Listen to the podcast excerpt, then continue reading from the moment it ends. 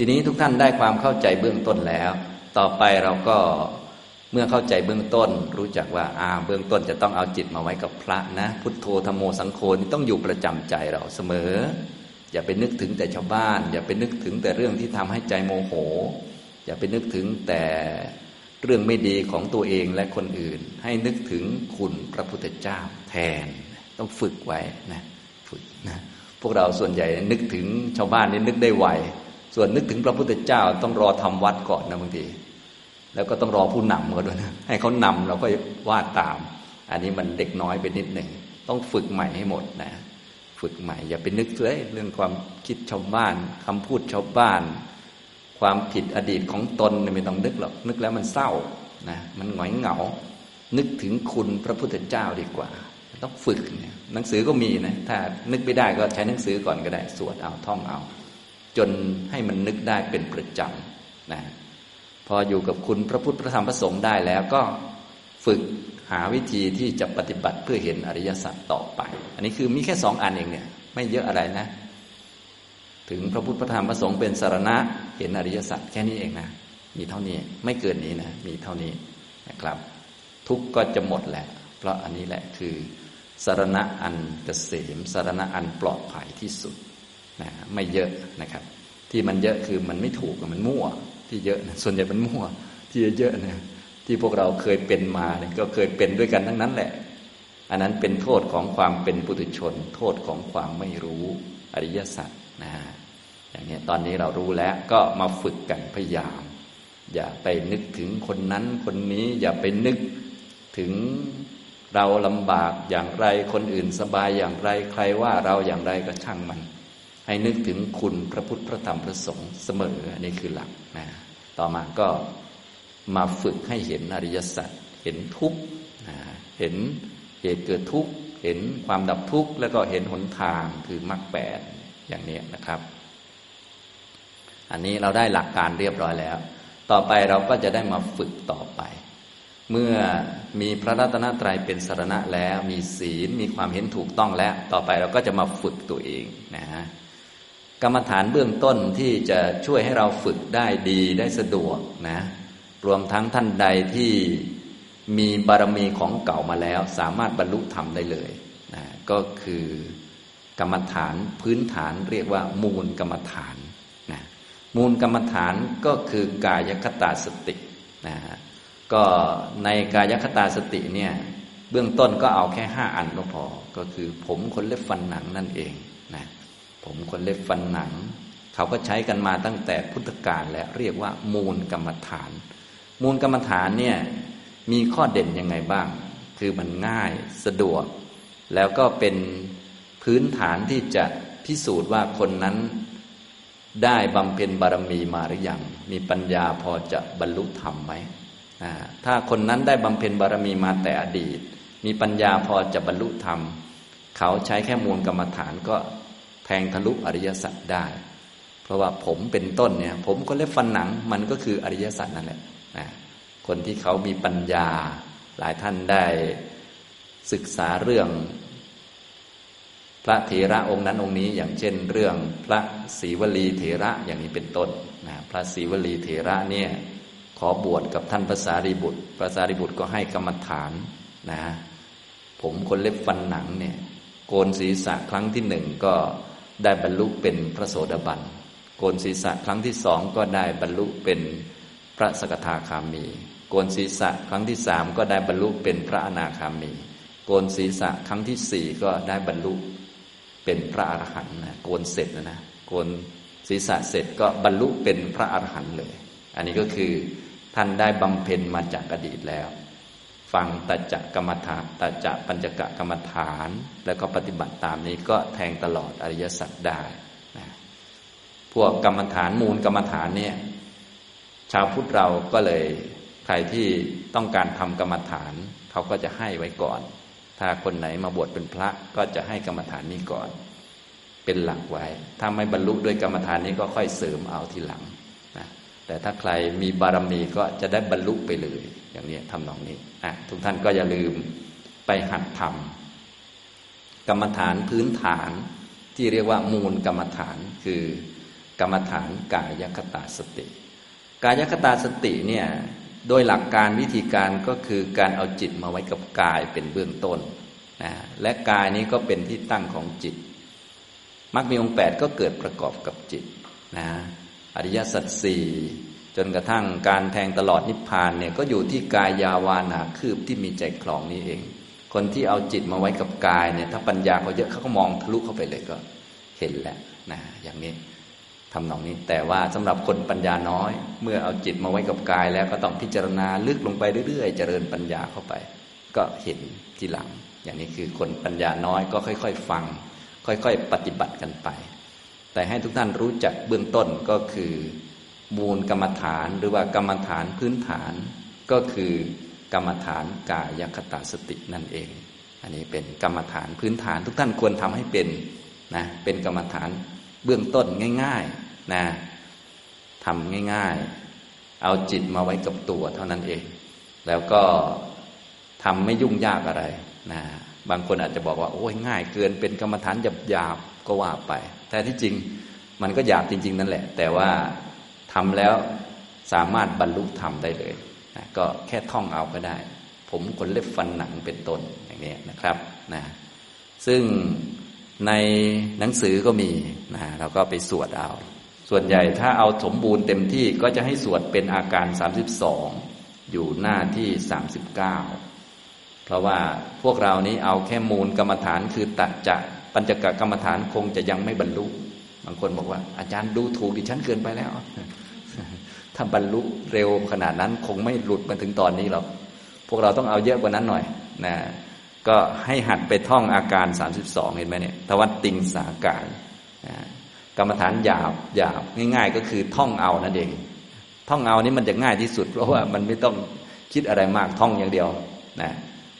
เราก็จะคิดวนอยู่อย่างนี้ มันก็ไม่ได้ไปคิดเรื่องอื่นเนี่ย เกสาโลมานักขาทันตาตะโจมังสังนหารูอัตถีอธิมินชัง วักกังหัตยังยักนังกิโลมกังปีหังกัง ปัปภาสังอันตัง อันตะกุนัง อุตริยังกรีสังปิดตังเสมหังปุโปโลหิตัง เสโดเมโดอัตสุวสาเขโลสิงคา นิกาลสิกามุตตัง มัตตะเกมัตตลุงขัง อันนี้ ท่องเป็นภาษาบาลีก็ได้ ท่องเป็นภาษาไทยก็ได้นะควรจะท่องให้ได้สามสิบสองอันเองไม่ยากอะไรนะบางท่านก็บอกโอ้ยากนะไม่เกินความสามารถนะเวลาเราท่องเราก็จะได้มีความซาบซึ้งไปด้วย ลองดูว่าจะได้อานิสงส์ยังไงบ้างนะก็คงจะดีกว่าเป็นนึกถึงผีสางเทวดา เยอะทีเดียว นึกผมคนเล็บฟันหนัง เนื้อเอ็นกระดูก เยื่อในกระดูกไตหัวใจตับพังผืดม้ามปอด ไส้ใหญ่ไส้น้อยอาหารใหม่อาหารเก่าดีสเลดน้องเลือดเหงื่อมันข้นน้ำตาเปลวมัน น้ำลายน้ำมูก น้ำมันไขข้อน้ำมูดอย่างนี้นะอันนี้คนอื่นเขาพูดเรื่องอื่น เรื่องนั้นเรื่องนี้กันเราก็ผมคนเล็บฟันหนังไป มันก็จะยากอะไรนะพอเข้าใจไหมครับอย่างนี้บางท่านก็บอกยาก แต่เวลาพูดนอกเรื่องแล้วพูดจังเลย พอให้บอกว่าให้พูด ผมคนเล็บฟันหนังเนื้อเอ็นกระดูกก็ไม่ยอมพูดทุกทีนะลองพูดดูบ่อยๆนึกดูบ่อยๆ อันนี้เป็นกรรมฐานพื้นฐาน ภาษาหนังสือเรียกว่า มูลกรรมฐาน มูลกรรมฐานก็คือกรรมฐานที่เป็นรากแก้วรากเง่าของกรรมฐานทั้งปวงนะบางท่านไปทำแต่อันอื่น เยอะแยะไปหมด แต่ว่ากรรมฐานฐานกายปล่อยไปบางทีก็เสียหายได้ ฉะนั้นท่านที่จะไปทำกรรมฐานใด ๆ อย่าลืมกายของตัวเอง ต้องเอาจิตมาไว้กับกายเสมอ จะมีปัญญามากน้อยจะต้องมาพิจารณาว่า เข้าใจกายตัวเองดีหรือยัง ปล่อยนั่นปล่อยนี่ได้เยอะไม่เกี่ยว ปล่อยวางเส้นผมได้หรือยัง ปล่อยวางกระดูกตัวเองได้หรือยังนะบางท่านนี่ไปเห็นนั่นนี่ยันเยอะแยะ ปล่อยนู่นปล่อยนี่ได้หมด แต่ว่าเส้นผมตัวเองยังไม่รู้เรื่องเลย อย่างนี้มันก็เสียหายเยอะนะอย่างนี้ โดยหลักการท่านก็เลยให้ทำกรรมฐานกายคตาสติก่อน คนไหนที่บำเพ็ญบารมีปัญญามาเยอะแล้วก็บรรลุไปได้เลยนะอย่างนี้ถ้าเป็นนักบวชเนี่ยอุปชานไหนไม่ให้กรรมฐานนี้ ท่านเรียกว่าเป็นการทำลายอุปนิสัยของอรหัตผลของกุลบุตร เพราะบางทีคนที่มาบวชเนี่ยที่เขาอยากบวชเนี่ยแสดงว่าเขามีของเก่ามาพอสมควรจึงอยากจะบวช ฉะนั้นต้องให้กรรมฐานนี้เขาก่อน แล้วก็แนะนำวิธีเขาให้พิจารณาผมเนี่ยมันเป็นยังไง มันเป็นตัวตนไหม มันเป็นของไม่เที่ยงอย่างไร ต้องให้บอกเขาให้ได้ เพราะว่าบางคนที่เขาคิดจะบวชเนี่ยเขาต้องมีอุปนิสัยมาก่อนเขาถึงคิดจะบวช ไม่อย่างนั้นเขาคงไม่คิดบวชหรอกนะ ทีนี้ถ้าให้มูลกรรมฐานนี้เข้าไป แล้วเขาก็นึกไปตาม เขาสามารถบรรลุได้เลยนี่อันนี้ก็คือ ท่านก็เลยบอกเอาไว้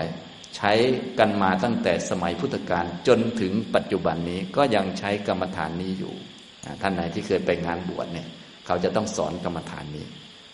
เกสาโลมานักขาทันตาตะโจตะโจทันตานักขาโลมาเกสาแล้วเขาจะบอกวิธีการพิจารณาว่าทำยังไงอะไรต่าง ๆ อุปชาจะต้องให้กรรมฐานนี้ เพราะว่าถ้ากุลบุตรคนไหนเขามีปัญญาเขาก็บรรลุไปเลย ถ้ายังไม่มีก็เดี๋ยวค่อยฝึกกันต่อ อย่างนี้นะครับ อันนี้พูดให้ทุกท่านได้ฟังถึงกรรมฐานพื้นฐาน ก็อย่าลืมพากันทำกันให้เป็นนะก็คือเอาจิตมาไว้กับกายนั่นเอง ทีนี้ที่เป็นมูลกรรมฐานก็คืออาการ 32เนี่ยอย่าลืมท่องให้ได้ นึกให้ได้นะกายคตาสตินั้นมีหลายหมวด แต่อันนี้เป็นพื้นฐาน ถ้าไม่ได้จริง ๆ เป็นคนเริ่มใหม่ ๆ จริง ๆ ก็ตัดจะปัญจกะกรรมฐาน อันนี้มันใหม่ ส่วนพวกเรานี่เก่าแล้ว บางคนเนี่ยสิบปียี่สิบปีแล้ว มันเลยห้าไปเยอะแล้วเนี่ยเอาหน่อยนะสามสิบสองเองนะไอ้ที่เขาให้ตัดจะหมายถึงเพิ่งมาวันแรกไงเขาเลยให้แค่นั้นนะเป็นมูลนะครับ ส่วนพวกเรานี่คงไม่ใหม่แล้วมั้งเนี่ยเก่าๆกันแล้วใช่ไหมเอาสามสิบสองไปเลยท่องบ่อยๆนะครับบางท่านบอกว่าโอ้ยท่องไม่ได้ เราถ่ายรูปไป แล้วก็พอ ว่างๆก็หยิบขึ้นมาท่อง หยิบขึ้นมาท่องนะตามหนังสือไป ดีกว่าไปคิดเรื่องอื่น นึกตามไป จิตก็เข้าใจความเป็นจริงของกายเราได้ดีขึ้นนะครับนี่นะ นี่คือตัวมูลกรรมฐานนะครับ กรรมฐานพื้นฐาน กรรมฐานที่เป็นหลักเป็นรากของกรรมฐานอื่น ๆ ต่อไปนั่นเองนะ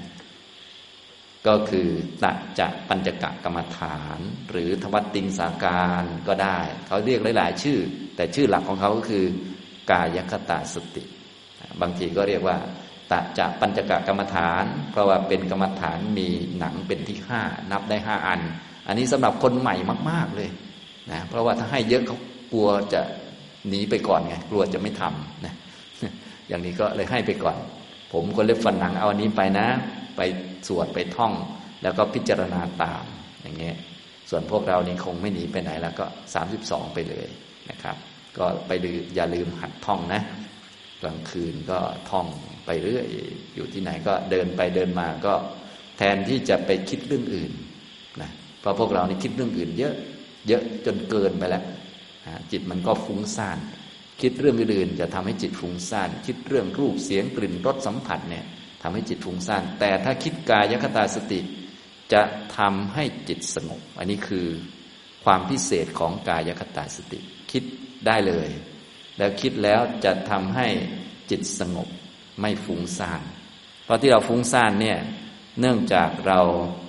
คิดไปตามรูปเสียงกลิ่นรสสัมผัสนั่นเองอย่างนี้นะครับอ้าวทีนี้เมื่อทุกท่านเข้าใจถึงกรรมฐานพื้นฐานแล้วว่าคือกายคตาสติ นะผมก็จะได้พูดถึงกายคตาสติที่ครบสมบูรณ์ มีอยู่ 18 วิธีด้วยกัน อยู่หน้าที่ 108นะ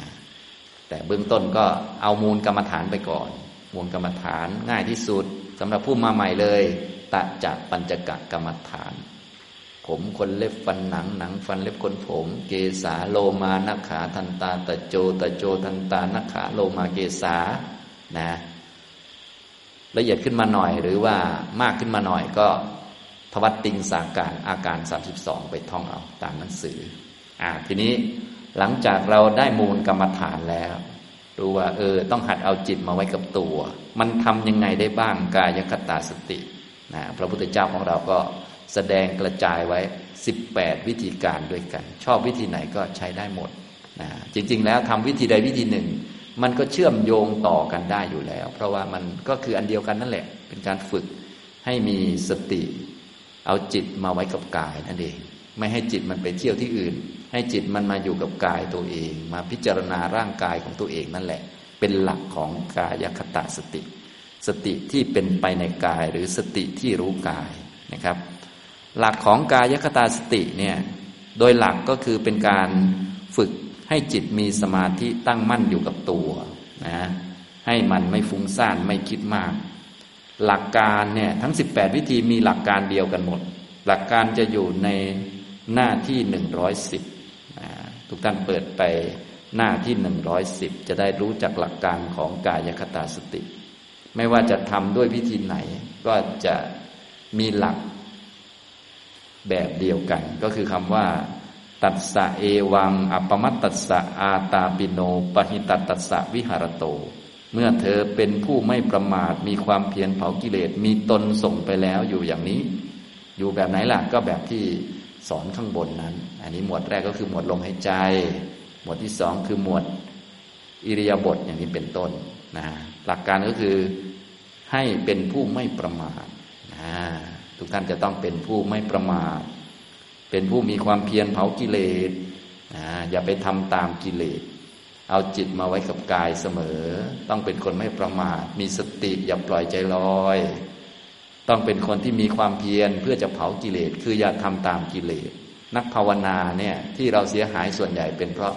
เราชอบทำตามกิเลสนะการทำตามกิเลสไม่ใช่ลักษณะของนักภาวนานะ นักภาวนานี้จะต้องไม่ทำตามกิเลส มีกิเลสได้ไม่มีปัญหาอะไร เพราะเป็นเรื่องธรรมดานะแต่ให้ประกอบความเพียรเพื่อเผากิเลสนะที่เรามาทำความเพียรเนี่ย ก็เพื่อทำตรงกันข้ามกับกิเลสนั่นแหละ มีกิเลสแต่อย่าทำตามมันง่วงนอนก็อย่าไปนอนเท่านั้นแหละ อยากพูดก็อย่าไปพูดเท่านั้นเองนะฟังดูง่ายๆนะแต่มันทำยาก อยากกินอย่าไปกินเท่านั้นเอง อยากคุยก็อย่าไปคุย ก็หลักก็มีเท่านี้ง่าย ๆ นะ แต่ว่าพวกนี้มันต้องอาศัยกำลังจิตเยอะ เขาเลยเรียกว่าความเพียรเป็นตัวประคับประคองจิตงั้นจิตของเรานี่มันจะหล่นไปเรื่อย หล่นไปคุยเรื่อยนะเพราะว่าพอไม่ได้คุยนานๆ มันจะเหมือนลงแดงตายนะ ไม่ได้กินนานๆ มันจะเหมือนอะไรก็ไม่รู้ มันก็หล่นไปเรื่อย ก็เลยต้องมีคำว่าความเพียรมาประคองจิตนะตัวความเพียรมีลักษณะประคับประคองจิตเอาไว้ ไม่ให้มันตกลงไป ในสิ่งที่มันรู้อยู่แล้วว่ามันไม่ได้เรื่องตกลงไปที่นอน ตกลงไปพูดไปคุยไปนั่นไปนี่ทุกท่านก็รู้อยู่แล้วว่ามันจะไม่ได้เรื่องมันจะพัง แต่ถ้าไม่มีความเพียรประกอบไว้เนี่ย มันก็จะหล่นลงไปอย่างนั้นนะหลายท่านที่ปฏิบัติแล้วไม่ค่อยไปไหนก็ส่วนใหญ่ก็จะเป็นอย่างนี้นะ คือความเพียรมันไม่ต่อเนื่องทำได้เฉพาะในคอร์สหรือว่าในตอนที่เขามีกฎระเบียบให้พอกฎระเบียบ ไม่มีก็หล่นไปหมดอย่างเงี้ยนะฉะนั้นทุกท่านจะต้อง มีความเพียรเผากิเลสนะอย่างนี้ความเพียรเผากิเลสก็คือมีอาตาปิโน แล้วก็มีตนส่งไปแล้ว ต้องให้จิตส่งไปในเรื่องนี้ ตั้งใจทำนั่นเอง ตั้งใจให้จิตของเรานี้ ส่งไปในร่างกาย อย่าส่งไปที่อื่น เดินก็ให้จิตอยู่ที่กาย นั่งก็ให้จิตอยู่ที่กายทำอะไรก็ให้จิตอยู่กับร่างกายของเรานะให้มันส่งไปในกาย ให้เหมือนกับเราขับรถยนต์เนาะ เราก็คือจิตเป็นคนขับ ขับอยู่บนรถยนต์ก็คือร่างกายอย่างนี้ให้มันไปด้วยกัน ให้มันอยู่ในกาย มีจิตมีตนส่งไปแล้วอยู่อย่างนี้ อย่าเอาจิตส่งไปที่คนนั้นคนนี้เรื่องโน้นเรื่องนี้ ให้ส่งไปในร่างกาย ทีนี้ในร่างกายของเราก็จะมีความรู้สึกอยู่ข้างในจิตด้วยเดี๋ยวมันก็รู้ละเอียดเพิ่มขึ้นไปทีหลัง แต่เบื้องต้นให้ส่งมาที่กายก่อน อย่างนี้ทำตรงนี้นะต่อไปปัญญาเยอะขึ้นก็เวทนาก็จะรู้ ความคิดความนึกกิเลสต่างๆ ก็เราก็จะรู้ลึกลงไป ก็อยู่ในจิตของเรานี่แหละ จิตก็เกิดในกายนี่แหละ อย่างนี้นะครับ อันนี้คือหลักของกายคตาสติก็คือ ให้เป็นคนไม่ประมาท มีความเพียรเผากิเลส มีตนส่งไปแล้วอยู่อย่างนี้ ก็จะเกิดผล คือเยเคหาสิตาสระสังกัปปาความดำริที่สับสนทั้งหลายเหล่าใดอันอาศัยเรือน อันนี้คือความคิด ที่เนื่องอยู่กับรูปเสียงกลิ่นรสสัมผัสนะคิดเรื่องนั้นเรื่องนี้ เตปหิยันติ ความดำริทั้งหลายเหล่านั้นย่อมถูกละได้นะถ้าเอาจิตมาไว้กับกาย มีความไม่ประมาท มีความเพียรเผากิเลส มีตนส่งไปแล้วอยู่อย่างที่บอกไป ความคิดที่สับสน เกี่ยวกับรูปเสียงกลิ่นรสสัมผัส มันก็จะถูกละออกไปเนี่ยมันมีข้อดีอย่างนี้นะการอยู่กับกายเนี่ย ราะว่ารูปเสียงกลิ่นรสสัมผัสเนี่ยมันหลักๆ มันเอามาปลนเปลือกายนั่นแหละพอเรามาอยู่กับกาย มันก็จะรู้ความจริงของกาย ผมคนเล็บฟันหนังเนื้อเอ็นกระดูกเราคิดอยู่เรื่องพวกนี้ ไอ้ที่จะไปกินอะไร มันก็จะเลิกคิดโดยส่วนใหญ่ที่เราคิดจะกินร้านนั้นร้านนี้ แล้วมันคิดไปเรื่อย วนไปเรื่อยนะ เพราะมันไม่คิดเรื่องร่างกาย ไม่พิจารณากาย ไม่คิด ไปวนไปมา ถ้าเราคิดวนไปมาอยู่ในกาย ผมก็เล็บฟันหนังเนื้อเอ็นกระดูกสักหน่อยก็ไปถึงอุจจาระปัสสาวะ มันก็คงจะไม่กินมาทำไมนอนี่อาหารร้านแถวนี้ก็อุจจาระปัสสาวะเหมือนกันแหละ ร้านโน้นแพงๆก็อุจจาระปัสสาวะเหมือนกันแหละ มันก็จะเริ่มคิดออกนะ แต่ส่วนใหญ่พวกเราเนี่ยเวลาจะไปนั่นไปนี่นะ จะทานอาหารนี่มันคิดแต่เรื่องไป จะซื้อเสื้อผ้าจะ เพชรนินจินดาก็มีแต่คิดออกไปข้างนอกเห็นไหมแต่ถ้าคิดเรื่องกายลองคิดดู จะไปซื้ออะไรมาห้อยคอสักหน่อย เอาคอก็คือกาย จะหาอะไรมาใส่นิ้วซะหน่อยเอานิ้วก็คือกาย เอาใส่มันทำไมอะไรมัน อย่างนี้มันก็จะเริ่มคิดออกแล้วอย่างนี้เป็นต้น ก็จะลืมนี่แหละ ท่านก็เลยมีหลักก็คือให้เป็นผู้ไม่ประมาทมีสติอยู่เสมอ มีความเพียร อย่าทำตามกิเลส แล้วก็ส่งจิตไปในกาย หลักก็มีแค่นี้นะ มีปฏิบัติอยู่เท่านี้เอง ส่วนรายละเอียดด้านอื่น เป็นเรื่องเทคนิคเฉยๆ ตัวหลักการก็คือ เป็นผู้ไม่ประมาท มีความเพียรเผากิเลส มีตนส่งไปแล้วอยู่อย่างนี้ทำแค่นี้แหละ หลักของกายคตาสตินะครับ พอทำได้อย่างนี้ความดำริที่สับสนทั้งหลายเหล่าใดอนาศัยเรือน ความดำริทั้งหลายเหล่านั้นก็ย่อมถูกละได้ เตสังปหานา เพราะการละความดำริทั้งหลายเหล่านั้น อัจฉตะเมวะจิตตังสันติตติ สันนิสีตติ จิตอันเป็นไปภายในตนเท่านั้นย่อมตั้งมั่นดำรงคงที่ ที่จิตเราไม่ตั้งมั่น ไม่ดำรงคงที่ เพราะมันคิดมาก มีเท่านี้เองนะ หลายท่านก็เลย เอ๊ไม่อยากจะคิดมากก็เลยมานั่งสมาธิ ยิ่งคิดมากกว่าเดิม หรือบางทีหลับ มีเท่านี้วนอยู่สารวนนะทำนองนี้นะครับ แท้ที่จริงแล้ว ที่จิตมัน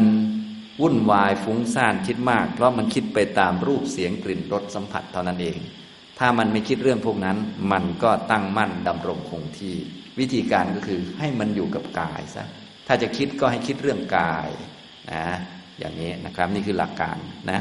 เอโกติโหติสมาธิยติเป็นธรรมเอกผุดขึ้น ตั้งมั่นเป็นอย่างดี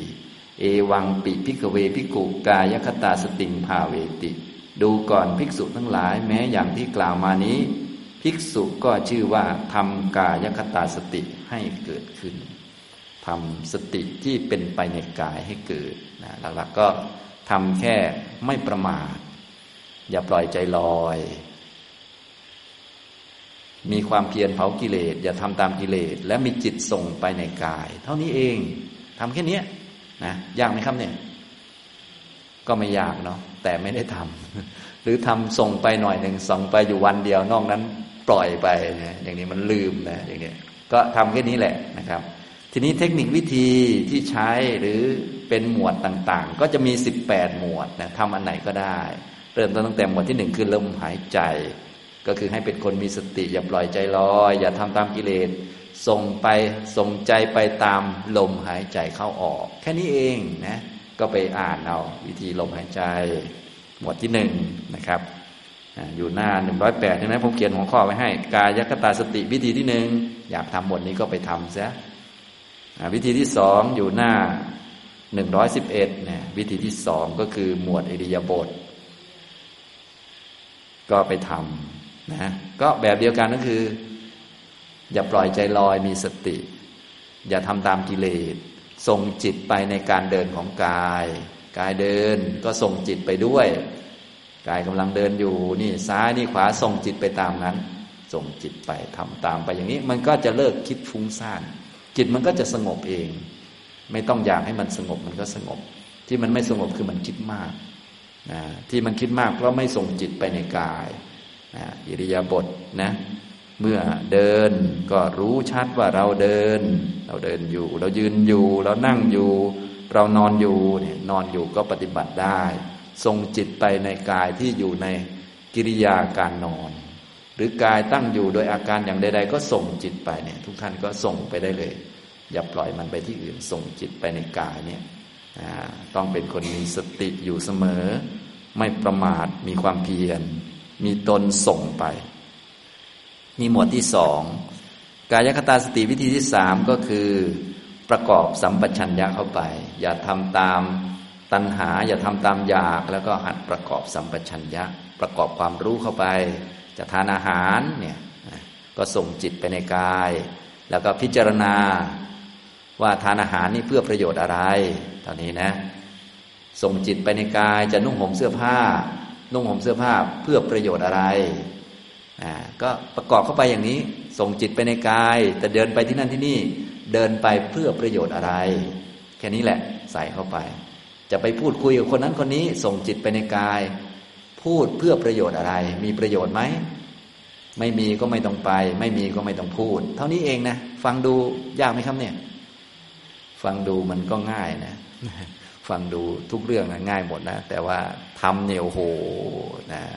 ก็ต้องค่อย ๆทำอันนี้คือรายละเอียดหรือว่าเป็นเทคนิคแต่ละอันแล้วแล้วแต่เราจะชอบ แต่หลักก็คือไม่ประมาทไม่ปล่อยใจลอย มีความเพียร เผากิเลสอย่าทำตามกิเลสนั่นเอง ทุกคนมีกิเลสหมดรวมทั้งเราด้วย คนไม่มีกิเลสไม่ต้องมาปฏิบัตินะฉะนั้นปฏิบัติแล้วมีกิเลสก็ไม่ต้องกังวลอะไร ก็มีกิเลสไหมไงถึงมาปฏิบัติ พวกไม่มีกิเลสไม่ต้องมาเขาไปอยู่ไหนก็ไปแต่พวกไม่มีกิเลสเขาสบายแล้ว ส่วนพวกที่มีกิเลสนี่แหละมาปฏิบัตินะฮะบางท่านโอ้ยปฏิบัติทำไมกิเลสเยอะแท้ก็กิเลสเยอะนั่นแหละมาปฏิบัติซะนะมาทำเรามีความเพียรเผามันเผากิเลส อย่าทำตามกิเลส มีกิเลสเยอะไม่เป็นไรแต่อย่าทำตามเท่านั้นเองนะแล้วก็มีจิตส่งไปในกายนะส่งไปแล้วก็ประกอบสัมปชัญญะนี่หมวดที่สามนะครับ ได้ทุกอย่างเลยประกอบเข้าไป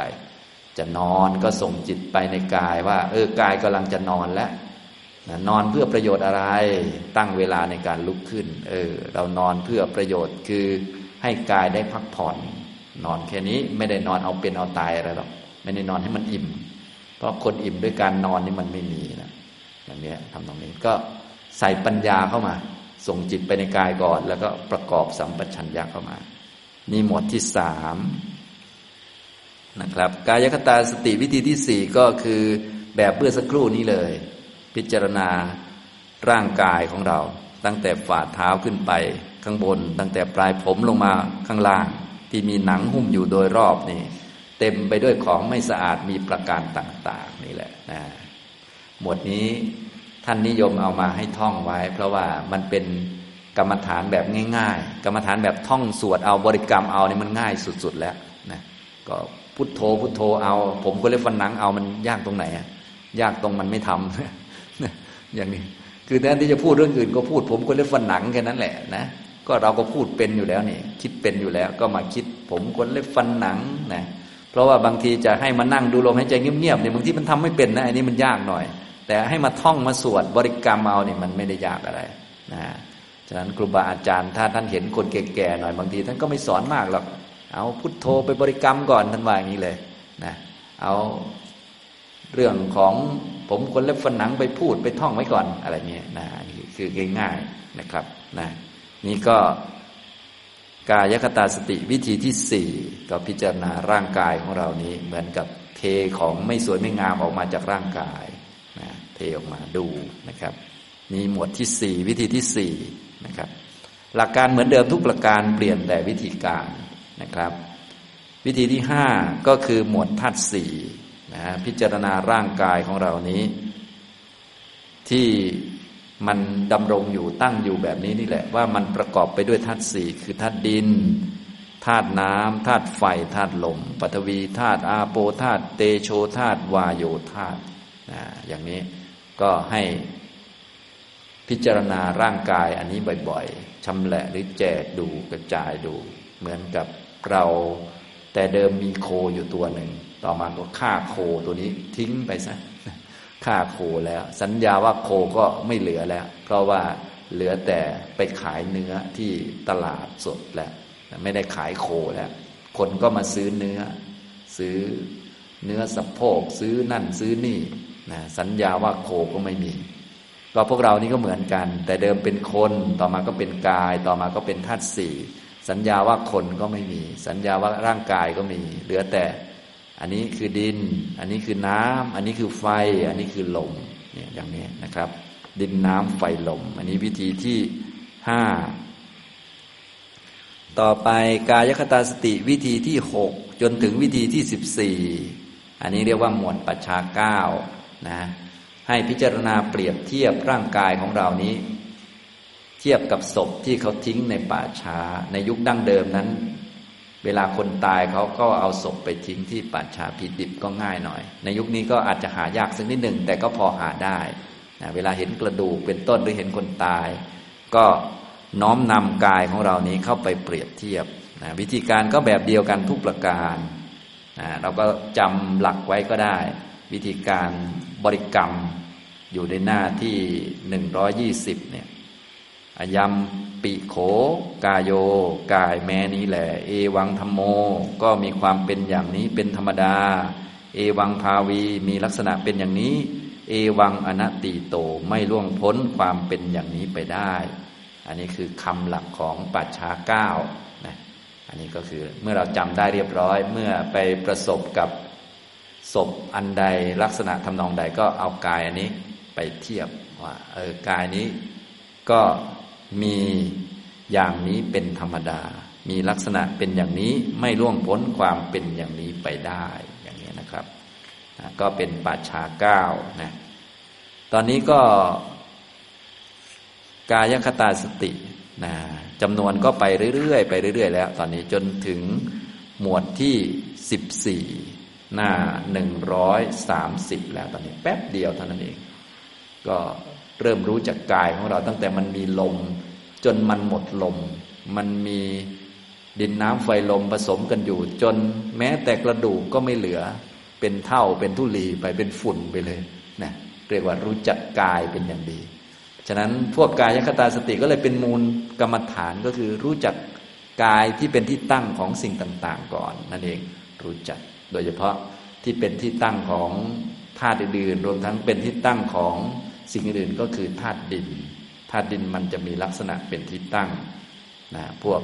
ผมขนเล็บฟันหนัง พวกนี้ล้วนเป็นธาตุดินทั้งนั้นแหละเราจึงควรรู้จักก่อนนะครับ และท้ายที่สุดธาตุดินมันก็จะหายไปทีหลัง ก็คือพวกกระดูกเนี่ยมันก็จะหายไปทีหลัง แต่ว่ามันก็จะสลายไปอยู่แล้วไม่เหลือนะครับ ต่อไปหมวดที่สิบห้าสิบหกสิบเจ็ดแล้วก็สิบแปดนะ อีกสี่บวชอันนี้สำหรับคนที่ได้ฌานมาแล้ว เป็นปฐมฌานทุติยฌานตติยฌานจตุตฌานบางท่านทำกรรมฐานอื่นๆ แล้วก็ได้ฌานมาแล้ว ก็อย่าปล่อยใจลอยไปที่อื่นนะอย่าไปหาแต่ความสุขเพลินอยู่ในฌานให้เอาจิตที่ได้ฌานหนึ่งมาแทรกลงไปในกาย ก็เหมือนเวลาเรานั่งสมาธิหรือเดินจงกรมเวลาจิตตั้งมั่นเป็นสมาธิดี ก็อย่าปล่อยไปที่อื่น เอาจิตนั้นมา อยู่กับกายแนบลงไปนะให้กายทุกส่วนนี้ได้สัมผัสกับจิตที่เบิกบานสดชื่นนั้น ชั้นหนึ่งก็ทำแบบนี้ ชั้นสองก็ทำแบบนี้ ชั้นสามก็ทำแบบนี้ ชั้นสี่ก็ทำแบบเดียวกันอย่างนี้นะครับ อันนี้คือ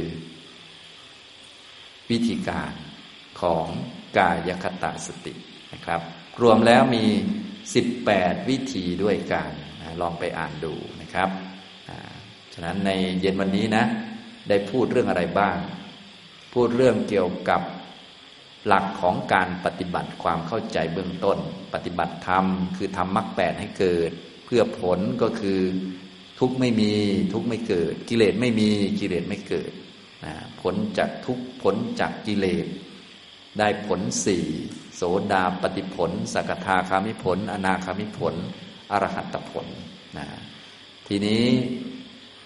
เมื่อเราเข้าใจหลักพื้นฐานของการปฏิบัติแล้วนะเราก็ต้องรู้จักว่าจะอิงอาศัยอะไรสำหรับพวกเราที่ยังไม่เห็นอริยสัจเนี่ยผู้ที่มีโสดาปฏิมักเป็นต้นเขาเห็นอริยสัจแล้วเขาก็สบายแล้ว ไม่ต้องห่วงกังวลส่วนเราผู้เป็นปุถุชนเข้าสู่การปฏิบัติ เราก็ต้องมีสารณะเอาไว้ เป็นสารณะอันเกษมปลอดภัยก็คือ ถึงพระพุทธเจ้าพระธรรมพระสงฆ์เป็นสารณะเป็นเครื่องกำจัด ความทุกข์กำจัดกิเลสได้ ให้เรามีความมั่นใจอย่างนี้แล้วก็ทำเสียสวดพุทโธธรรมโมสังโฆบ่อยๆนะจนกระทั่งอยู่ในใจของเรา ถ้าไม่ได้บรรลุชาตินี้ก็เดี๋ยวชาติถัดไป ได้ยินคำว่าพุทโธธรรมโมสังโฆเราจะได้ไปฟังธรรมแล้วจะได้บรรลุไหวขึ้น แต่ถ้าได้บรรลุตั้งแต่ชาตินี้เลยก็ยิ่งดีเลย ถึงคุณพระพุทธพระธรรมพระสงฆ์เป็นสารณะเห็นอริยสัจอันนี้คือสารณะอันเกษมปลอดภัยนะเมื่อเรารู้อย่างนี้แล้วนะรู้หลักของการปฏิบัติ มีที่พึ่งสารณะแล้วนะตอนนี้เราก็เริ่มพอเบาใจได้แล้วนะเราก็มาปฏิบัตินะปฏิบัติฝึกจิตฝึกปัญญาของตนเอง เบื้องต้นเราต้องฝึกจิตซะก่อนให้มีสติสัมปชัญญะอยู่กับตัว เราก็ต้องมีมูลกรรมฐานมาทำ มูลกรรมฐานก็คือกายคตาสติ เอาง่ายๆก่อนก็ตะจะปัญญกะกรรมฐาน ทวัตติงสาการอาการสาสิบสองถ้าเอาแบบเต็มสมบูรณ์ก็แล้วแต่เราจะทำอันไหน เอาจิตมาไว้กับกาย ส่งจิตไปในกาย มีอยู่สิบแปดวิธีนะจะเอาอันไหนดีครับเนี่ยบางท่านยังไม่รู้จะเอาอันไหนเลย ก็เอาสักอันสองอันสามอันเป็นเบื้องต้น เพราะว่าจริง ๆ หลักการมันอันเดียวกัน มันไม่ได้เกี่ยวกับวิธีนักหรอก มันเกี่ยวกับเป็นคนไม่ประมาทมีสติ เพียงแต่สติเราตั้งขึ้นมาจากฐานกาย แล้วก็มีความเพียรเผากิเลสอย่าทำตามกิเลสส่งจิตไปในกาย อย่าส่งจิตไปชีวิตชาวบ้าน ส่งจิตไปในกายตัวเอง เพราะปกติจิตของเรามันชอบไปเรื่องชาวบ้าน เรื่องคนโน้นเรื่องคนนี้เรื่องคนนั้น ชอบไปเพ่งโน่นเพ่งนี่แทนที่จะไปอย่างนั้น ส่งจิตมาในกาย เพ่งกาย ดูกายตัวเอง พิจารณากาย เอาง่าย ๆ ก็ท่องไว้ก่อนเลยก็ได้ เป็นบริกรรมไป เป็นกรรมฐานง่าย ๆนะครับ ก็เลยได้เปิดให้ดูเกี่ยวกับกายคตาสติ 18 วิธีด้วยกัน ทุกๆ วิธีหลักการก็คือเอาจิตมาไว้กับกายนั่นแหละเป็นเบื้องต้นนะครับ เมื่อทำต่อเนื่องกันอย่างนี้ ความคิดสับสนอาศัยเรือนก็จะถูกละออกไป จิตก็จะตั้งมั่นเป็นสมาธิ ที่จิตเราไม่ตั้งมั่น ไม่เป็นสมาธิ เพราะมันคิดมาก คิดรูปเสียงกลิ่นรสสัมผัสนะอย่างนี้นะครับ ฉะนั้นถ้าเรารู้หลักรู้วิธีนะสมาธิก็เกิดได้ทุกที่เลย คืออย่าไปคิดมาก ให้เอาจิตมาไว้กับกาย มันก็เกิดได้ทุกที่ไม่ต้องนั่งก็ได้ จะยืนจะเยินจะนอน เพราะสมาธิมันเป็นสภาวะทางจิตมันเกิดกับจิตอยู่แล้ว ไม่ได้อยู่กับท่าทาง บางท่านจะมีสมาธิดีนี่ต้อง โอ้มานั่งกดข่มตั้งนานกว่าจะมีสมาธิอันนั้นมันปลอมๆอยู่นะให้เราทำสมาธิในแบบที่แท้จริงนะให้ทำมูลกรรมฐานเป็นเบื้องต้นก็คือกายคตาสติเอาจิตมาไว้กับกายพอทำอย่างนี้เป็นเรียบร้อยแล้วต่อไป เราก็จะได้ฝึกละเอียดต่อไปฝึกสติปัฏฐาน ฝึกปัญญา ฝึกโพธิปัจจยธรรม ทำมรรคให้เกิดต่อไปนะที่จะทำมรรคให้เกิดได้ ก็ต้องปฏิบัติให้สอดคล้องกับหลักของอริยสัจสี่มากำหนดรู้ทุกนะต้องมารู้จักทุกข์คืออะไร และหัดกำหนดรู้นะรู้จักสมุทัยปฏิบัติไปเรื่อยๆอย่างนี้ เดี๋ยวค่อยพูดในวันต่อไปนะอันนี้ฉะนั้นวันนี้ได้มาพูดเกี่ยวกับเรื่องความหมายของการปฏิบัติ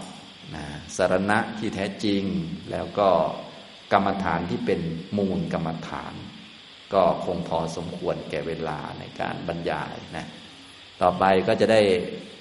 ฝึกปฏิบัติกันสักหน่อยเนาะนะจะได้รู้วิธี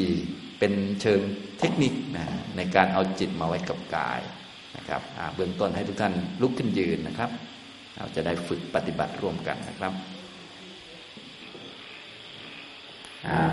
ทุกท่านลุกขึ้นยืนแล้วนะ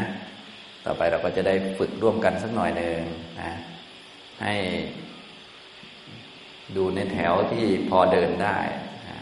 ถ้าเก้าอี้หรืออะไรต่าง ๆ ที่ขวางทางเดินก็เอาวางไว้ไม่ให้มีอะไรมาขวางทางเดินนะครับ เราจะได้ฝึกร่วมกันสักหน่อยหนึ่งนะผ่อนคลายอิริยาบถด้วยนะอย่างนี้นะครับสำหรับ กรรมฐานเบื้องต้นที่ผมบอกไปแล้วพื้นฐานเลยนะจริง ๆ ก็ใช้ได้ตั้งแต่ท่านที่ใหม่ๆ สอนเด็กอะไรก็ได้ รวมถึงพวกเราที่โตแล้วนี่ก็ยังทำได้เหมือนเดิมนั่นแหละนะอย่างนี้จนกระทั่งถ้าท่านไหนที่เป็นออโต้อัตโนมัติแล้วก็แทบไม่ต้องทำแล้วก็จิตมันแนบอยู่กับกายเลยอันนี้ยิ่งดีนะครับ เราก็ต้องฝึกเอาจิตมาไว้กับกาย การฝึกให้มีสติเนี่ยพื้นฐาน เบื้องต้นถ้าเริ่มต้นเลยสำหรับท่านที่ไม่ค่อยมีนะเนื่องจากสติเนี่ยนะมันเป็นสิ่งที่เกิดประกอบกับจิตที่เป็นกุศลนะเราก็ต้องมีการตั้งใจทำซะก่อน เมื่อตั้งใจทำอะไรที่มันดีงามเป็นกุศล เช่น ตั้งใจเดินจงกรมตั้งใจนั่งสมาธิตั้งใจสวดมนต์พวกนี้สติมันก็จะเกิด เราตั้งใจนานๆ สติมันก็จะต่อเนื่อง นะแต่ตั้งใจมันจะเหนื่อยหน่อย เพราะว่าเราจะหมดแรงบางทีมันก็ เรียกว่าเป็นภาระสำหรับเรา แต่ว่าก็เหมาะสำหรับท่านที่ใหม่ๆนะท่านไหนไม่ค่อยมีสติก็อย่าลืมตั้งใจทำเช่นนะถึงแม้บางท่านมีสติดีแล้ว แต่ว่าไปคุยไปพูดมาก ๆ สติก็หาย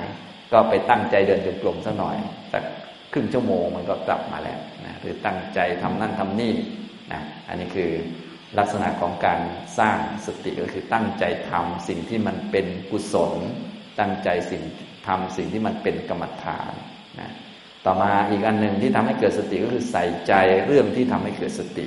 เส้นใจใจคุณของพระพุทธเจ้า พระธรรมพระสงฆ์ใส่ใจร่างกายว่ามีข้อเท็จจริงเป็นยังไง ใส่ใจธาตุสี่ขันห้าต่าง ๆ นี้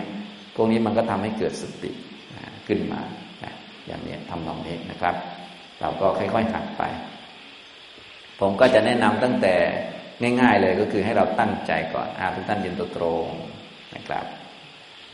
ตั้งใจไปที่มือขวานะครับ ยกมือขวาขึ้นสูงยกมือขวาขึ้นนะอย่างนี้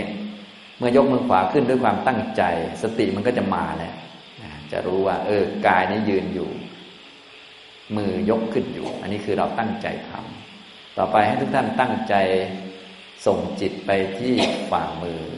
ก็จะรู้สึกว่าฝ่ามือนั้นแบอยู่ ต่อไปกำมือเข้ากำมือเข้ารู้ไหมครับ ถ้าเราตั้งใจทำนะมันจะรู้ ตัวรู้นี้ก็คือจิตที่มันประกอบไปด้วยสตินะคือเราตั้งใจทำอะไรแล้วรู้อยู่กับอันนั้นเขาเรียกว่ามีสติใจไม่ลอยนั่นเองนะถ้าเราทำอันหนึ่งแต่ใจไม่อยู่มันก็จะไม่รู้นะอันนี้คือลักษณะของความตั้งใจ มันจะทำให้เกิดสติ ต่อไปแบมือออก กำมือเข้ารู้ไหมครับ รู้รู้มันจะอยู่ในใจเรานี่แหละนะรู้ได้เลยนะแบมือออก รู้กำมือเข้า รู้แบมือออก รู้กำมือเข้า รู้อย่างนี้นะอันนี้เรียกว่าตั้งใจต่อไปเอามือลงนะครับ เพียงแต่ตั้งใจทำมันก็จะเกิดความรู้ขึ้นมาเลย หลักการมันเป็นอย่างนี้ เราก็เลยไม่จำเป็นจะต้องพยายามที่จะรู้ ให้ตั้งใจทำเฉยๆมันก็รู้ขึ้นมาแล้ว อันนี้คือความตั้งใจนะอันนี้ถ้าท่านไหนตั้งใจก็ให้ทำสบายๆตั้งใจทำเฉยๆแล้วมันก็รู้ขึ้นมา อย่างนี้นะครับทำตรงนี้อ่าต่อไปผมก็จะแนะนำท่าง่าย ๆ ท่านจะได้เอาไปใช้ในชีวิตประจำวันได้ทางง่าย ๆ ก็ถ้าปกติธรรมดานี่แหละ แต่ใส่ความตั้งใจทำบางอย่างเข้าไป ในท่านั้นด้วย เพราะว่าบางที ถ้าปกติเฉยๆ มันไม่ค่อยมีสติหรือมันหลง เราก็ตั้งใจทำขึ้นมาอ่าต่อไปทุกท่านยืนตัวตรง ให้ใส่ใจไปที่ฝ่าเท้านะฝ่าเท้าเหยียบอยู่กับพื้น อันนี้ก็จะรับรู้ถึงฝ่าเท้าเหยียบกับพื้นอ่าต่อไปทุกท่านเอียงตัวไปทางซ้าย เอียงตัวไปทางซ้ายก็รู้รู้เท้าเนี่ย เท้าด้านซ้ายมันจะหนักหนักหน่อย รู้ไหมครับ รู้เท้าขวามันจะเบาๆเนี่ยให้ใส่ใจลงไปที่เท้าเลยนะ ต่อไปเอียงตัวไปทางขวา น้ำหนักมันมาทางขวาเห็นไหมครับเห็นอยู่รู้อยู่ก็คือจิตนั่นเองมันรู้ แต่จิตนี้มันประกอบไปด้วยสติ เพราะว่ามันถูกควบคุมอยู่ มันอยู่กับงานนั่นเองงานแบบนี้เขาเรียกว่ากรรมฐาน ต่อไปเอียงตัวไปทางซ้าย รู้ เอียงตัวไปทางขวา รู้ เอียงตัวไปทางซ้าย รู้ เอียงตัวไปทางขวา รู้ เอียงตัวไปทางซ้าย ก็รู้ เอียงตัวไปทางขวา ก็รู้ ยืนตัวตรง ก็รู้ จริงๆ ยืนเฉยๆก็ได้แล้ว แต่ว่าบางทีมันหลง มันส่งจิตไปที่คนอื่น ไม่ มันไม่ส่งมาที่กาย เราก็เลยต้องตั้งใจก่อนพอเข้าใจไหมครับ ทุกท่านก็หาวิธีดูว่า เอ๊ะ จะเอียงหรือว่าจะโยกเอา บางคนนี้เอียงแล้วมันไม่ค่อยเห็น เราก็โยกเอาไปได้อ๋อนี่อย่างนี้ อย่างนี้อันนี้คือส่งมาที่กาย เรามองเห็นคนอื่นปกติ พูดคุยกับคนอื่นปกติ แต่จิตถูกส่งมาที่ร่างกาย ถ้าเรายืนนิ่งๆ แล้วคุยกับคนอื่นบางที มันส่งไปที่ปากชาวบ้าน ส่งไปที่ว่าเขาคิดยังไงเขาถึงพูดอย่างนี้ อย่างนี้พอเข้าใจไหมเราก็ต้องมีตัวช่วย เช่นโยกเอาแทนถ้าไหนเก่งก็ก็เขาพูดไปใจก็อยู่กับตัวอยู่แล้วก็ไม่มีปัญหาใช่ไหมอย่างนี้นะครับต้องดูตัวเอง หลักการก็คือให้เอาจิตส่งมาที่กายให้ได้พอเข้าใจไหมครับ อย่าใจลอยต้องหาวิธี แล้วก็ไม่น่าเกลียดเกินไป เพราะว่ากำลังคุยกับเพื่อนแล้วโยกแรงอย่างเงี้ยมันก็น่าเกลียดไปนิดใช่ไหมเราก็ต้องหาวิธีเออเบาๆหน่อยเอออยู่ที่เท้าโยกซ้ายรู้ขวารู้เนี่ยก็ จิตก็ส่งมาที่กายแล้ว ก็รับรู้คนพูดอะไรเหมือนเดิม โมโหยังเป็นได้เหมือนเดิม แต่ว่ามันไม่ตามความโมโหแล้วนะเพราะว่าจิตมันถูกส่งมาที่กายแทนแล้วนะครับ อันนี้คือ เทคนิคเพิ่มเล็กๆน้อยๆโยกกาย โยกซ้ายโยกขวาอย่างนี้อะต่อไปนะก็ทำท่าที่ยากขึ้นกว่านั้นสักนิดหนึ่ง ให้ทุกท่านยืนตัวตรงครับ ตั้งใจไปที่เท้าซ้ายครับ ยกเท้าซ้ายขึ้น ยกเท้าซ้ายให้รู้ วางลง ก็ให้รู้ ยกเท้าขวาขึ้น รู้ว่าเท้ายกขึ้น วางลงรู้ท่านี้มันจะยากกว่าท่าปกตินะมันก็จะทำให้เราตั้งใจมากขึ้น อะไรที่มันลำบากเนี่ยมันจะช่วยให้มีสติ อันนี้เป็นข้อดีของความลำบากโดยเฉพาะความลำบากทางกาย มันจะช่วยให้มีสติดีนะอันนี้ก็คือเวลาเรายืนขาเดียวเนี่ยมันจะลำบากเป็นท่าที่ลำบากฉะนั้นท่านไหนที่ยืนไม่ไหวท่านอาจจะไปจับเก้าอี้อะไรสักตัวหนึ่งแล้วก็ยกเท้าวางเท้าแค่นี้ก็ได้สติแล้วอย่างนี้นะครับ เพราะว่าถ้าเราไม่ทำอย่างนี้ บางทีจิตเรามันไปที่คนอื่น มันไม่ส่งมาที่ร่างกายนะอย่างนี้เราก็ทำอะไรที่มันลำบากบ้างเล็กน้อยอะทำตามนะครับ ตั้งใจไปเท้าซ้ายยกเท้าซ้ายขึ้น รู้ วางลง รู้เท้าขวายกขึ้น รู้ วางลง รู้เท้าซ้ายยกขึ้น รู้ วางลง รู้เท้าขวายกขึ้น รู้ว่าเท้ายกขึ้นนะ วางลง รู้เท้าซ้ายยกขึ้น ก็รู้ วางลง รู้เท้าขวายกขึ้น ก็รู้ วางลง ก็รู้ รู้ตรงไหนก็ได้ รู้ทั้งกายเลยก็ได้ หรือง่ายที่สุดก็รู้เท้าเหยียบพื้นไหวเป็นหลักนั่นเองอันนี้คือการส่งจิตพอเข้าใจไหมครับ ส่งจิตก็คือเอาจิตมาดูร่างกายของเราแทนที่จะดูคนอื่น แทนที่จะส่งไปในคำพูดของคนนั้นคนนี้ เพราะว่าคนอื่นเราก็เห็นอยู่แล้ว เขาพูดอะไรก็รู้อยู่แล้ว แต่อย่าส่งจิตไปตามเขา เท่านั้นเอง กิเลสของเราก็จะลดลง ความรักชังความผิดต่างๆ ก็จะลดลงแล้วความเครียดก็ลดลงแล้ว อย่างนี้ทำแบบนี้นะฟุ้งซ่านก็ลดลงสมาธิก็เกิดได้เลย ก็คือว่าถ้าเราไม่ส่งไปกับเขาคุยกับเขาจิตก็เกิดสมาธิได้เลย ไม่ต้องไปนั่งสมาธิก็ได้ อย่างนี้นะครับทำตรงนี้นะจันกายคตาสตินี่ดีมากเป็นมูลกรรมฐานเป็นฐานที่ดีมาก เป็นฐานใหญ่เลยนะ อย่างนี้นะครับอ่าที่ผมแนะนำนี้ก็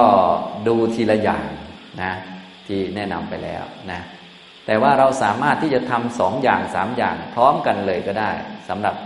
เวลาที่เราอาจจะคิดมากฟุ้งซ่านง่วงนอน ต้องการให้มันมีสติเพิ่มขึ้น เราก็ทำสองอย่างรวมกันก็ได้อะผมพูดนำท่านลองทำตามดูนะครับอ่าทุกท่านเย็นตัวตรง ตั้งใจไปเท้าซ้าย ยกเท้าซ้ายขึ้นหายใจเข้า วางลงหายใจออก ยกเท้าขวาขึ้นหายใจเข้า วางลงหายใจออก ยกเท้าซ้ายขึ้นหายใจเข้า วางลงหายใจออก ยกเท้าขวาขึ้นหายใจเข้า วางลงหายใจออก ยกเท้าซ้ายขึ้นหายใจเข้า วางลงหายใจออก ยกเท้าขวาขึ้นหายใจเข้า วางลงหายใจออก ถ้าท่านสังเกตดูสติก็จะดีกว่าเดิมก็คือ เรื่องข้างนอกอะไรต่างๆ มันจะถูกตัดออกไปนะก็จะเหมาะสำหรับท่านไหนที่อาจจะรู้สึกโอ้ฟุ้งเยอะเหลือเกินง่วงนอนต่างๆ สู้ไม่ไหวนะก็ใช้หลายอัน ที่สู้ไม่ไหวจริงๆ คือ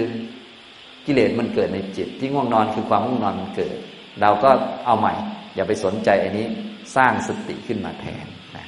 วิธีสร้างที่จะให้มันมีสติที่มั่นคงขึ้นไวก็คือ ใช้หลาย ๆ อันช่วยกันนะช่วยดึง นะอย่างนี้ พอมีสติดีแล้วก็เหลือแค่อันเดียวก็พอ เพราะว่า เราไม่จำเป็นจะต้องทำเยอะนะทำเพื่อประโยชน์หรือว่าวัตถุประสงค์อะไรแล้ว ได้ต้องตรงวัตถุประสงค์แล้วก็ไม่ต้องทำแล้วนะอย่างนี้ทำตอนที่เราว่างๆสะดวกสะดวกสบายๆหรือบางทีก็ทำสามอย่างก็ได้นะ สติก็จะดีขึ้น แต่ลำบากขึ้นหรือบางทีอาจจะเครียดก็ได้ ให้เราหัดทำอะเดี๋ยวผมพูดนำท่านก็เอาไปประยุกต์หรือว่าเอาไปหัดดู ทุกท่านตั้งใจไปเท้าซ้าย ยกเท้าซ้ายขึ้นกำมือเข้าพร้อมกับหายใจเข้า วางเท้าลงแบมือออกหายใจออก ยกเท้าขวาขึ้นกำมือเข้าแล้วหายใจเข้าวางลงแบมือออก หายใจออก ยกเท้าซ้ายขึ้นกำมือเข้า หายใจเข้า วางลงแบมือออก หายใจออก ยกเท้าขวาขึ้นกำมือเข้า หายใจเข้า วางลงแบมือออก หายใจออก อันนี้สามอย่างเลยไหมมีเวลาไปคิดเรื่องคนอื่นไหมครับเนี่ยไม่มี ฉะนั้นท่านไหนที่เรียกว่าคิดถึงคนอื่นด่าเราว่าอย่างนี้ลองดูว่าสามอันอย่างนี้มันจะคิดออกหรือเปล่าเนี่ยอย่างเนี้ยเนี่ยจิตก็จะถูกส่งเข้ามาที่กาย แน่นอนอาจจะคิดอยู่สักห้านาทีสิบนาที พอทำอย่างนี้นานๆทำแค่นี้ก็ใจจะขาดแล้ว เรื่องอะไรจะไปคิดคนอื่นใช่ไหมเนี่ยอย่างเงี้ย ก็ค่อย ๆ ฝึกไปนะครับ ต่อไปเราก็ไม่ต้องใช้แรงขนาดนี้ อันนี้เขาเรียกว่ามันมีการใช้แรงหรือว่าใช้ความพยายามมาก เนื่องจากว่าสติยังน้อยเป็นคนใหม่นะแต่บางทีถึงแม้จะเป็นท่านที่เก่าเนี่ยเนื่องจากสติมันเป็นของไม่เที่ยง ก็จะมีบางวันที่สติเราอ่อน สติเราน้อย กับบางคนเนี่ยเราอาจสติน้อย เราก็ค่อย ๆ ฝึกนะแต่อย่าไปเครียดว่าจะต้องมั่นคงจะต้องดีตลอดไม่ต้องอย่างนั้นนะ ก็ค่อยฝึกไปสั่งสมไปเรื่อยๆ อันนี้คือหลักของกายคตาสตินะ เอาจิตมาไว้กับกายนะครับนนี้ท่ายืนนะครับอะซ้อมสักนิดหนึ่งครับ ยืนตัวตรง วางมือข้างลำตัวนะครับ เอียงตัวไปทางซ้าย ก็รู้ เอียงตัวไปทางขวา ก็รู้ เอียงตัวไปทางซ้าย รู้ ขวา รู้ ซ้าย ก็รู้ ขวา ก็รู้ ยืนตัวตรง ก็รู้ ที่สำคัญก็คือความรู้ไม่สำคัญที่การโยกนะเพราะการโยกมันเป็นกาย ตัวรู้คือจิตที่มีสติ ให้จำการรู้ไว้เป็นหลักพอเข้าใจไหมครับถ้าโยกแบบที่ผมทำแล้วมันไม่ค่อยดี ท่านก็หัดดูว่าเอ๊ะเราจะทำยังไงให้ จิตมันไปในกายดีนะอย่างนี้นะครับ อะต่อไป ทุกท่านยืนตัวตรง ตั้งใจไปเท้าซ้าย ยกเท้าซ้ายขึ้น รู้ว่าเท้ายกขึ้นวางลง รู้ เท้าขวายกขึ้น รู้วางลง รู้เท้าซ้ายยกขึ้น รู้วางลง รู้ เท้าขวายกขึ้น ก็รู้วางลง ก็รู้เท้าซ้ายยกขึ้นกำมือเข้าวางลงแบมือออกเท้าขวายกขึ้นกำมือเข้าวางลงแบมือออกเท้าซ้ายยกขึ้นกำมือเข้าวางลงแบมือออกเท้าขวายกขึ้นกำมือเข้าวางลงแบมือออกนะอย่างนี้นะครับ ก็ว่างๆก็ไปทำให้ตั้งใจทำพอมีสติแล้วก็ไม่ต้องทำ มีสติแล้วก็เดินไปเดินมาอย่างมีสตินะอย่างนี้นะครับ ก็ฝึกเอาเนาะก็เรื่องนี้เป็นเรื่องเฉพาะบุคคลอยู่แล้วการปฏิบัติธรรมอันนี้เป็นแค่เทคนิควิธี ฉะนั้นอย่าไปจริงจังกับเทคนิควิธี ให้จริงจังกับการมีสติ อยู่ในกาย ให้จดจ่อหรือว่าให้เข้าไปในร่างกายของเราเนี่ย ให้น้อมเข้าไปให้ได้นะอย่างนี้ถ้าเอาง่าย ๆ ก็ท่องเอาก่อนเลยก็ยังได้นะสวดท่องเอาก่อนนะอย่างนี้นะครับ อ่าต่อไปเราก็จะฝึกด้วยท่าเดิน เพราะท่าเดินมันก็จะไม่เบื่อ แบบถ้าทำแบบเมื่อกี้บางทีมันเบื่อ เราก็จะมีท่าเดินอ่าเป็นการเดินจงกรมมีการเปลี่ยนอารมณ์บ้างอะไรบ้างแล้วก็ฝึกอยู่กับกายอ่าเบื้องต้นก็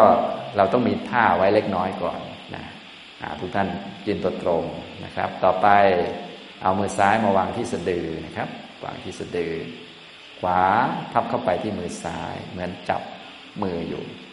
ท่านี้ควรจะทำเก่งๆนะทำให้มันเป็นธรรมชาติให้มันมีสติรู้ตัว ก็คือเอา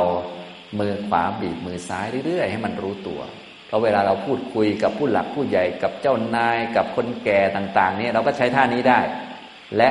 เอาจิตมาอยู่กับมือเลยนี่พอเข้าใจไหมครับ อย่างนี้เป็นท่าสุภาพด้วย แถมมีสติด้วย ไม่ปล่อยใจไม่ส่งใจไปตามคำพูดคนอื่น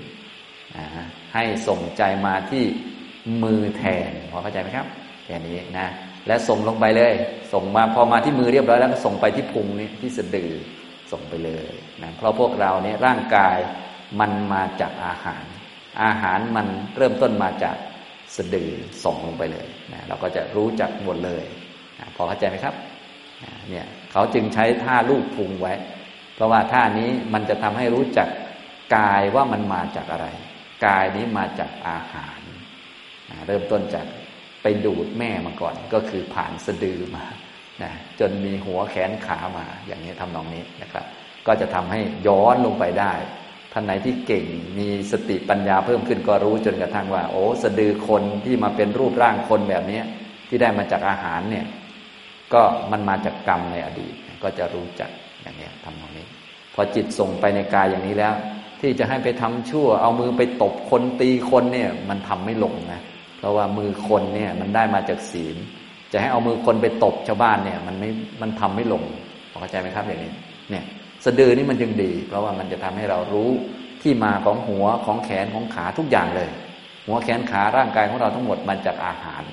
อาหารได้มาจากสะดือพอเข้าใจไหมครับทานนี้จึงดีมากนะค่อยๆส่องลงไปเรื่อย ๆ นะครับ ค่อยๆฝึกไปเนาะ นะครับอะเมื่อกุมสะดือไว้เรียบร้อยแล้วก็ทำความรู้ตัวนะครับ ให้ทุกท่านก้มหน้าลงเล็กน้อย เพื่อเราจะได้เดิน จะได้ไม่เหยียบแมงเหยียบสิ่งนั้นสิ่งนี้ เวลาเดินก็เดินอย่างเหม่อเดินมองถนนนั่นแหละมองให้ชัดเจน แล้วก็ค่อยๆเดินอย่างมีสติ เดี๋ยวเราจะเดินร่วมกันนะให้ทุกท่านตั้งใจไปที่เท้า ตั้งใจไปเท้าซ้าย ยกเท้าซ้าย แล้วก็วางไปข้างหน้า ขวาวางซ้ายวางขวาวางซ้ายวางขวาวางซ้ายวางขวาวางซ้ายวางขวาวาง ซ้ายวางขวาวางซ้ายวางขวาวางซ้ายวางขวาวางซ้ายวางขวาวางอ่าสมมุติว่าเป็นก้าวสุดท้าย เรายกเท้าซ้ายไปวางข้างหน้า เท้าขวามาวางคู่กับเท้าซ้ายอ่าอันนี้ก็ อยู่ในท่ายืนนะเวลาอยู่ในท่ายืนแล้วก็ทำความรู้กายในท่ายืนซะก่อนเพื่อตัดถ้าเดินออกไป ก็คือ ตอนเดินมาบางทีอาจจะหลงบ้างอะไรบ้าง คิดนั่นนี่บ้าง พอหยุดยืน ตอนนี้กายที่เดินก็หายไป หมดไป กายที่เดินมาไม่ถึงกายที่ยืน ตอนนี้เป็นกายยืนนะฉะนั้นตอนเปลี่ยนอิริยาบถตอนเปลี่ยนท่าเนี่ย ให้ทุกท่านตั้งใจมีสติประกอบเข้าไปด้วยนะให้มันเป็นปัจจุบันไป ต่อไปตั้งใจที่จะกลับตัว ตั้งใจไปเท้าซ้าย หมุนสักสี่สิบห้าองศา แล้วเอาเท้าขวามาวางคู่ หมุนเท้าซ้ายไปอีกเอาเท้าขวามาวางคู่ หมุนเท้าซ้ายไปอีก เท้าขวามาวางคู่ หมุนเท้าซ้ายไปอีก เท้าขวาก็มาวางคู่กัน อันนี้ก็กลับตัวได้ ครับแรกๆมันอาจจะงงนิดหน่อยเพราะผมพูดนำตอนทำเองเราก็สามคู่ก็ได้สี่คู่ก็ได้ แต่ถ้าสองนี้รู้สึกจะน้อยไป มันจะหัวทิ่มเอานะอย่างนี้ เราจะทำตามความเคยชิน ให้ตั้งสติเสมอ เวลาที่เปลี่ยนอิริยาบถหรือเปลี่ยนท่าจะเดินเป็นยืนจะต้องถามตัวเองว่า รู้ตัวดีไหมนะกลับตัวกลับเสร็จเนี่ยรู้ตัวดีไหมตอนนี้กลับเสร็จแล้ว รู้ตัวดีไหมทุกท่านจะต้องทำความรู้มาที่กายไว้ เพราะว่าบางคราวมันอาจจะหลงตอนกลับตัว ตอนยืนจะได้รู้ตัวฉะนั้นตอนเปลี่ยนอิริยาบถเนี่ยต้องดูดีๆเลยนะ ตอนผัดเปลี่ยนอิริยาบถต่างๆนะถ้าเน้นฝึกสติไปเรื่อยๆ รู้ตัวดีต่อไปก็เน้นฝึกปัญญา ให้รู้จักว่าอันเก่ามันหมดไปแล้ว อันใหม่จึงเกิด อย่างเช่นตอนนี้ยืนอยู่ นะกายยืนมีนะส่วนกายที่เดินมามันหมดไปแล้ว ใส่ความรู้เสมออย่างนี้นะ ต่อไปตั้งใจที่จะเดิน ตั้งใจไปเท้าซ้ายยก แล้วก็วางขวาวางซ้ายวางขวาวางซ้ายวางขวาวางซ้ายวาง ขวาวางซ้ายวางขวาวางซ้ายวางขวาวางซ้ายวางขวาวางซ้ายวางขวาวางอ่า สมมติว่าเป็นก้าวสุดท้าย ยกเท้าซ้ายไปวางข้างหน้า ขวามาวางคู่กับเท้าซ้าย ให้รู้ตัว รู้กายนะรู้บ้างไม่รู้บ้างไม่เป็นไร แต่ว่าให้เราตั้งใจที่จะเดินนะพอตั้งใจบ่อยๆเดี๋ยวสักหน่อยมันก็กลับมาอยู่ที่กาย ไม่ต้องไปบีบคอบีบคั้นว่าจะต้องรู้ทุกก้าวไม่จำเป็น ให้เราตั้งใจทำก็พอนะอย่างนี้นะครับ ตอนนี้ยืนก็ทำความรู้ กายกำลังยืนอยู่ บีบมือเล็กน้อย ให้รู้ตัว ต่อไปตั้งใจที่จะกลับตัว ตั้งใจไปเท้าซ้ายหมุนสักสี่สิบห้าองศา ขวามาวางคู่ หมุนเท้าซ้าย ขวามาวางหมุนเท้าซ้าย ขวาก็มาวางหมุนเท้าซ้ายไปอีกขวามาวางก็กลับตัวได้ทำความรู้อยู่กับตัว ตอนเดินเราจะเดินช้าหรือเดินไวก็ไม่ใช่ประเด็นอะไร เอาซ้ายก่อนขวาก่อนก็ไม่ใช่อะไร ไม่มีประเด็นอะไร ประเด็นคือให้มีความรู้นะให้มีจิตส่งไปในกายที่กำลังเดินนั่นเองเป็นหลักนะครับอ่าต่อไปให้ทุกท่านเดินด้วยตัวเองนะเดินเป็นแถวกันนี่แหละเมื่อกี้ผมพูดนำอาจจะงงๆบ้างนะทันบ้างไม่ทันบ้าง ตอนนี้ค่อยๆเดินกันเป็นแถว เดินย่างมีสติ เดี๋ยวเราเดินร่วมกันสักสิบนาทีนะครับขอเชิญเลยนะครับ อย่างน้อยก็ให้รู้ที่เท้าเหยียบพื้นไหมตึ๊กตึ๊กนะเวลาเดินก็ก้มหน้าสักหน่อยตอนแรกๆนะ พอมีสติดีแล้ว ก็เงยหน้าคำว่าสติดีเนี่ยสังเกตก็คือ ตอนก้มหน้ากับเงยหน้า ความรู้เท่ากันต้องสังเกตนะบางท่านตอนก้มหน้าแม้สติดีมาก เงยหน้าหายหมด ไม่ได้นะต้องสังเกตดีๆนะนี่สังเกตนะครับสังเกตที่การมีสติรู้ตัวนะเพราะว่าสำรวมระวังช้าๆแล้วก็ค่อยๆทำในสติมันดีอยู่แล้ว แต่พอเราเดินไวขึ้นหรือมองนั่นมองนี่มากขึ้น ก็ต้องพยายามให้สติมันเหมือนเดิมเหล่านี้ก็หลักๆก็คือพยายามให้มันเป็นธรรมชาติที่สุด แต่ให้มันมีสติด้วยนั่นเองนะครับ เดี๋ยวเราทำร่วมกันสักสิบนาทีนะครับ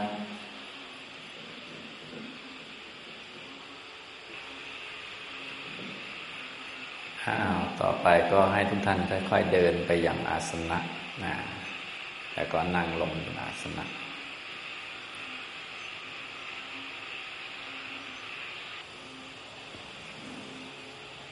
การฝึกเราก็ฝึกให้มีสติ จริงๆการมีสติก็มีได้ทุกท่า แต่ตอนฝึกเนี่ยเพื่อประกอบความเพียรเผากิเลสเราก็ใช้ท่าหลักๆอยู่สองท่าก็คือท่าเดินดุกลมอยากนอนก็จะได้ไม่ไปนอนขี้เกียจก็แค่เดินให้มันครบตามที่เราตั้งใจเอาไว้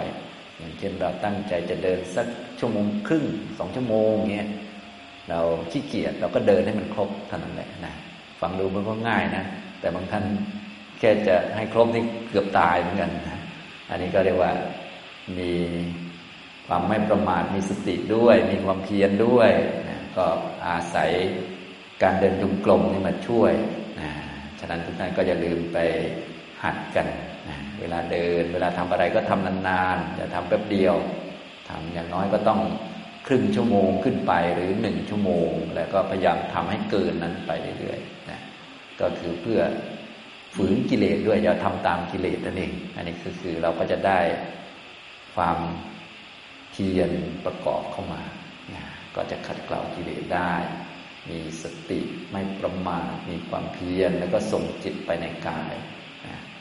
อ่าต่อไปเราจะฝึกท่านั่งกันสักนิดนึงนะจะได้รู้วิธีการในการฝึกเป็นเทคนิควิธีต่างๆนะก็เหมือนเดิมท่านั่งก็คือ เราก็นั่งอย่างมีสติ แล้วก็ไม่ทำตามกิเลส อยากนอนก็ไม่นอนก็นั่งนะอยากไปทำอย่างอื่นก็ไม่ทำก็นั่งนะอย่างนี้ทำนองนี้ก็ต้องนั่งอย่างมีสติ ถ้านั่งก็อาจจะยากหน่อยสำหรับท่านที่ใหม่ๆส่วนท่านที่เก่าแล้ว เก่าแล้วก็ไม่เป็นไรสบายท่าไหนก็ได้นะครับ นั่งให้มีสตินะถ้านั่งที่ดีก็คือนั่งคูบัลลังตั้งกายตรงๆ คูบัลลังด้านล่างให้มันสมดุลกัน จะได้นั่งได้นานๆ เพราะเวลาทำนี่ต้องทำนานๆ ท่านใดที่นั่งไม่ค่อยได้ ก็นั่งเก้าอี้หรือเดินเอาก็ได้ จริง ๆทำท่าไหนก็ได้ เพียงแต่ว่าถ้าทำท่านั่งได้นานๆ มันก็จะได้ประกอบความเพียรเพิ่มเข้าไปเพราะจะมีอะไรขึ้นมาในระหว่างนั้น เราก็จะได้ฝึกเพิ่มเข้าไปนะเดินยุกลมถ้าเดินได้นานๆก็ดี เดินได้ไม่นานก็ไม่เป็นไรเราก็ทำไป เท่าที่ทำได้ แต่ว่าถ้าทำได้นานๆเนี่ยมันดีในแง่ที่เราจะได้ประกอบความเพียรอย่างนี้นะครับ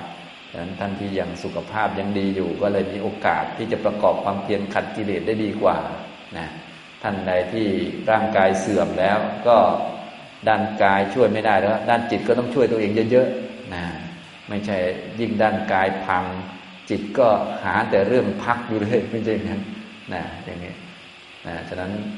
ต่อไปก็ต้องด้านจิตเยอะๆนะครับท่านไหนที่กายอย่างดีก็ใช้ด้านกายช่วยเอานะ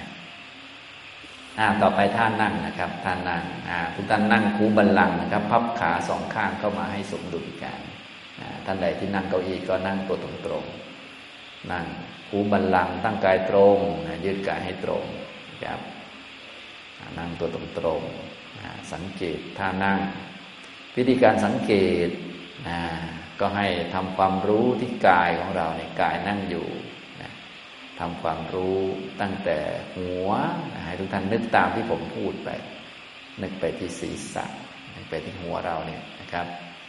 ต่อมาก็นึกมาที่คอคอตรงไหมก็สังเกตดู นึกมาที่ไหล่ที่แผ่นหลัง ถึงสะเอว ก้นสัมผัสพื้นเท้าสัมผัสพื้นอยู่ มือนะมือก็มือขวาทับมือซ้าย หรือวางที่หัวเข่าก็ได้ตามที่สะดวกนะตาของเราเนี่ย ถ้าสติดีเราจะหลับตาก็ได้ ก้มหน้าลงเล็กน้อย ถ้าสติยังไม่ค่อยดีนัก เราก็ลืมตาก่อนลืมตาแล้วก็หลับตาผ่อนคลาย แล้วก็ลืมตาหลับตาอย่างนี้นะ เน้นที่การมีสติเป็นหลักนะ อย่าไปหลับตาจนกระทั่งจิตเคลิ้มนะต้อง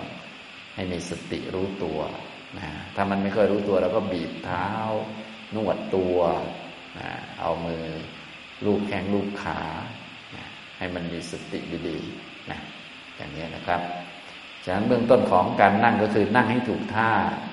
ตั้งกายตรงดำรงสติให้มั่นคงนะมีสติหายใจเข้ามีสติหายใจออก เพราะว่าเมื่อเรานั่งนิ่งๆเนี่ยส่วนที่มันเคลื่อนไหวอยู่ในร่างกายก็คือธาตุลม มันจะมีลักษณะที่เคลื่อนไหวไปมาลม ในท้องก็ทำให้ท้องป่องขึ้นยุบลง ลมหายใจเข้าออกก็จะมีวิ่งเข้าวิ่งออกนะเราก็สังเกตลมที่มันเข้าออกอยู่ในกายของเรานี้นะครับทุกท่านทำตามที่ผมพูดนะครับ แล้วเราก็จะปฏิบัติร่วมกัน กท่านนะนั่งตั้งกายให้ตรงตรงทำความรู้มาที่ก้นนะที่สัมผัสพื้นอยู่ทำความรู้มาที่เท้าที่สัมผัสพื้นอยู่ทำความรู้มาที่มือที่สัมผัสอยู่ที่หน้าขาทำความรู้มาที่กายของเราที่อยู่ในอาการนั่งนั่งตัวตรง เริ่มต้นให้รู้ที่จุดที่ชัดที่สุดก่อน จุดที่ชัดที่สุดก็คือก้นสัมผัสพื้นยังไม่ต้องรีบดูลมหายใจ ไม่ต้องรีบดูอันอื่น ให้สังเกตจุดที่มันชัดที่สุดก่อน เมื่อสังเกตก้นสัมผัสพื้นเท้าสัมผัสพื้นมือสัมผัสกันสักพักหนึ่งส่วนที่เคลื่อนไหวในร่างกายของเราก็จะปรากฏออกมา เพราะเมื่อมีสติดีพอสมควร ส่วนที่เคลื่อนไหวคือส่วนที่เป็นธาตุลมมันก็จะปรากฏออกมาให้เห็น มีท้องป่องขึ้นยุบลงก็รู้ มีลมหายใจเข้าหายใจออกก็รับรู้ เดี๋ยวเรานั่งร่วมกันประมาณสิบนาทีนะครับ นั่งอย่างมีสติ รู้ก้นสัมผัสพื้นเป็นเบื้องต้น เท้าสัมผัสพื้น มือสัมผัสอยู่ที่หน้าขา ลมหายใจเข้า รู้ลมหายใจออกรู้ มีสติรู้กายกายนั่งเป็นหลักนะะเดี๋ยวทำร่วมกันประมาณสิบนาทีนะครับอพอสมควรแก่เวลานะครับ